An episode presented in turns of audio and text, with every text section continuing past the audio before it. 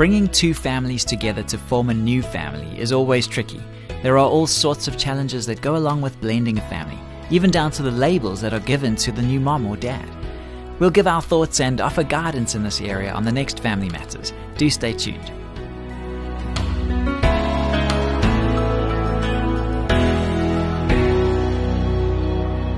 Hi, I'm Graham Schnell for Family Matters, where we offer practical advice from Focus on the Family.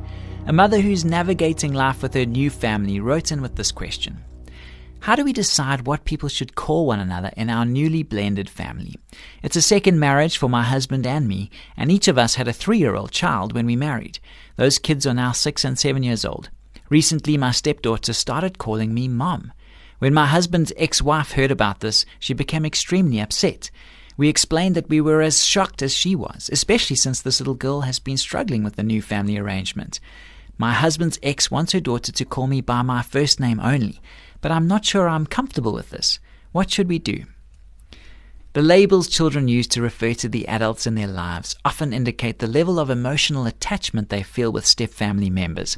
A step-parent who started off being referred to as Sarah, my dad's wife, may become Mom in a few years. That's not unusual. What you need to remember is that labels aren't critical to family success. The important thing is to give your children the freedom to choose the labels with which they are most comfortable.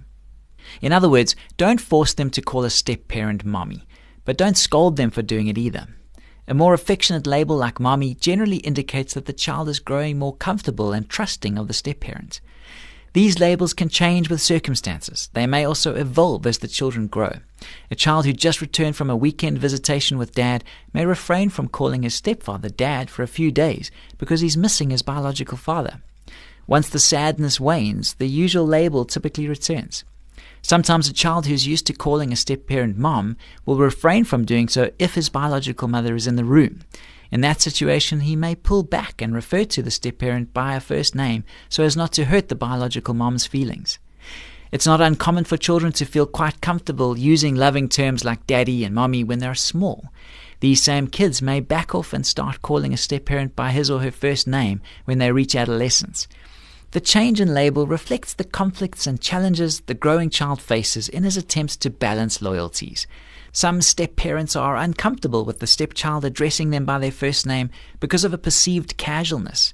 In many situations, that has merit, but in a blended family, allowing the child as much freedom to address the parent in a way he or she feels most comfortable seems wisest. In an ideal situation, children would be given permission to use whatever term they want to use for a step-parent. But this permission should ultimately come from the biological parents.